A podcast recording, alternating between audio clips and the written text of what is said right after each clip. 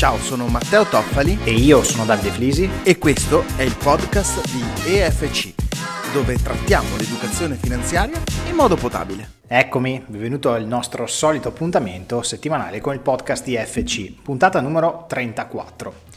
Ti ho parlato nello scorso episodio del perché c'è bisogno di eh, fare tantissima formazione e informazione in ambito fiscale. Ti ho salutato lasciandoti con sette consigli che eh, puoi mettere in pratica immediatamente per eh, migliorare la tua posizione. Oggi ti parlo, ahimè per te, di detrazione e lo devo fare elencandoti tutte quelle spese che, eh, se sostenute nel 2022, potevano darti un risparmio fiscale con la dichiarazione dei redditi 2023.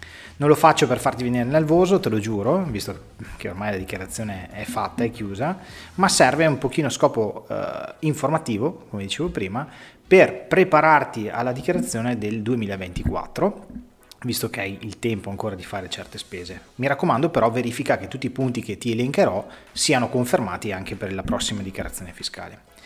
Ti faccio una premessa veloce. Eh, dal 2021, dall'anno di imposta 2021, puoi portare in detrazione però tutte le spese che ti elencherò dopo a condizione che questa spesa sia fatta in modo tracciabile, cioè tramite un versamento bancario, postale o utilizzando uno strumento. Eh, quindi se vuoi portarlo in detrazione ti serve una prova di tutto ciò. Quindi, so, una spesa eh, relativa al bancomat devi averla ricevuta, oppure l'estratto conto, oppure la copia del bollettino, o ancora mm, magari il pago PA. In mancanza di queste cose mm, non potrai portarle in detrazione, quindi non, eh, è inutile che porterai i documenti al CAF, al tuo commercialista. Da questo vengono escluse però tutte le spese per i medicinali, per i dispositivi medici e tutte quelle prestazioni sanitarie in genere che ti possono dare le strutture pubbliche o private che però sono accreditate ovviamente al Servizio Nazionale.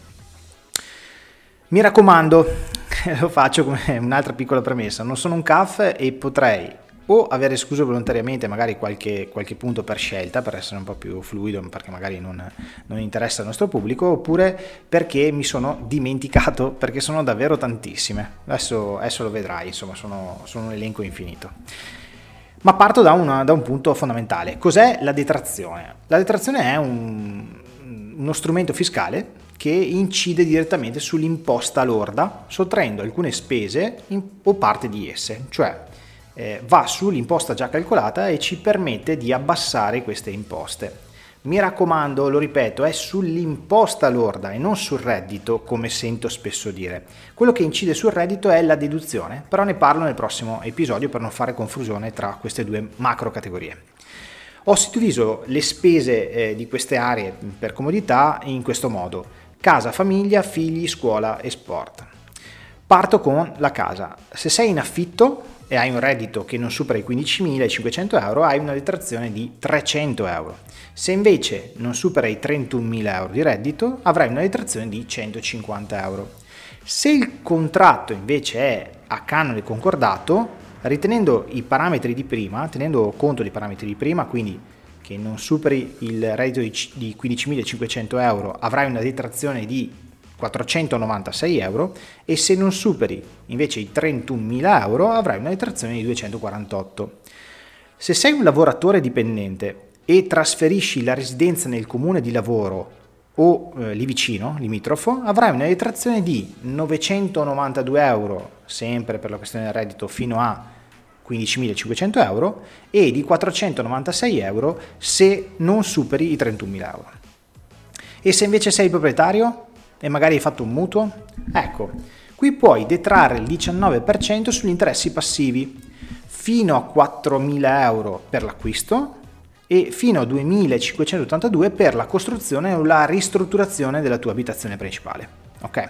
Puoi portare anche in detrazione però fino a un massimo di 1.000 euro eh, tutte quelle spese legate all'agenzia immobiliare o agli intermediari o ai professionisti che ti hanno dato una mano per l'acquisto di questa tua casetta.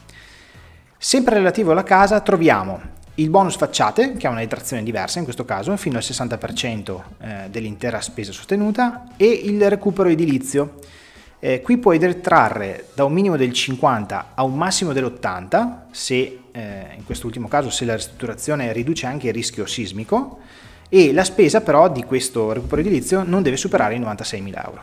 Esiste anche il risparmio energetico, questo sarebbe insomma un po' più complicato perché ha eh, limiti diversi per la spesa sostenuta, però è, eh, puoi portare in detrazione il 65%. E ancora, senza entrare troppo nel dettaglio, ci sono tutti questi bonus, queste possibilità di detrazione. Esistono il bonus verde, il bonus condominio, bonus acqua potabile e il bonus per i costi dell'installazione alle colonnine di ricarica per le auto elettriche. Ok? E poi per concludere, se vogliamo fare una conclusione in bellezza, la famosissima, cosa che ne abbiamo già parlato nei, negli episodi precedenti, la detrazione del 19% per le assicurazioni contro gli eventi calamitosi. Mi raccomando di non confondere con gli eventi malavitosi.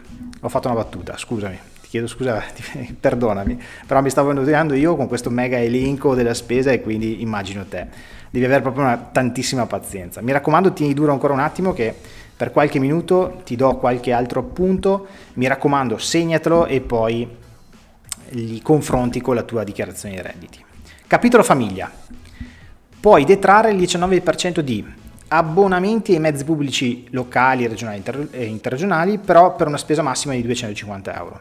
Le spese assicurative, anche qua l'abbiamo detto nei, nei, negli episodi precedenti, eh, per tutti quei premi pagati per l'assicurazione vita, infortuni, di puro rischio insomma, però hai un limite su queste due cose che ho appena detto di 530 euro e che diventano un limite di 1291 per il rischio, il solo rischio di non autosufficienza.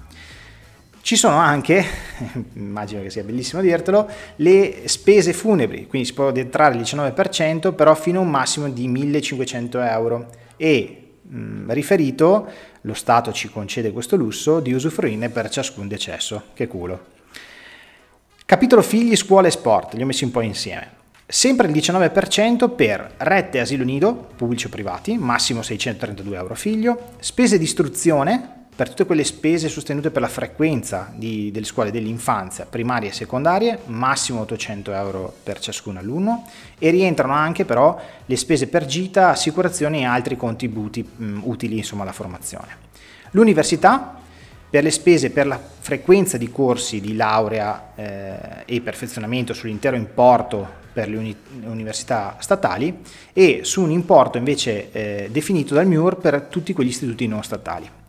Eh, puoi portare anche in detrazione il canone per l'affitto se sei uno studente fuori sede, però fino a un massimo di 2.633 euro. Per le attività sportive invece eh, hai una spesa massima di 210 euro per figlio di età compresa tra i 5 e i 18 anni.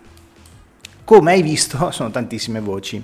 Devo fare una piccola postilla. Se hai un reddito che però va tra i 120 e i 240 mila euro, a parte farti i miei complimenti, purtroppo devi tener conto, ti devo avvisare, che le detrazioni fiscali sono ridotte progressivamente fino a azzerarsi al superamento dei 240 mila euro. A parte le spese sanitarie e i mutui, che in questo caso restano in formula piena. Come vedi, dicevo, le spese sono tantissime, ci sono tantissime voci e sfido chiunque a, a non sbagliare o a dimenticarsi qualcosa. Quindi, se hai in mente una spesa che può rientrare da queste voci, ecco perché la mia premessa iniziale, tienine traccia, utilizza uno strumento e poi porti tutto al tuo CAF di fiducia, al tuo commercialista, in modo che questa pezza giustificativa ti aiuti ad abbassare la pressione fiscale. Io ho concluso questa, questa puntata. So che è stato un elenco della spesa abbastanza lungo e importante. Ti assicuro però che la settimana prossima parlerò di deduzione fiscale e la puntata sarà decisamente più leggera e meno, e meno statica. Quindi stai collegato e ascolta il prossimo episodio. Ciao!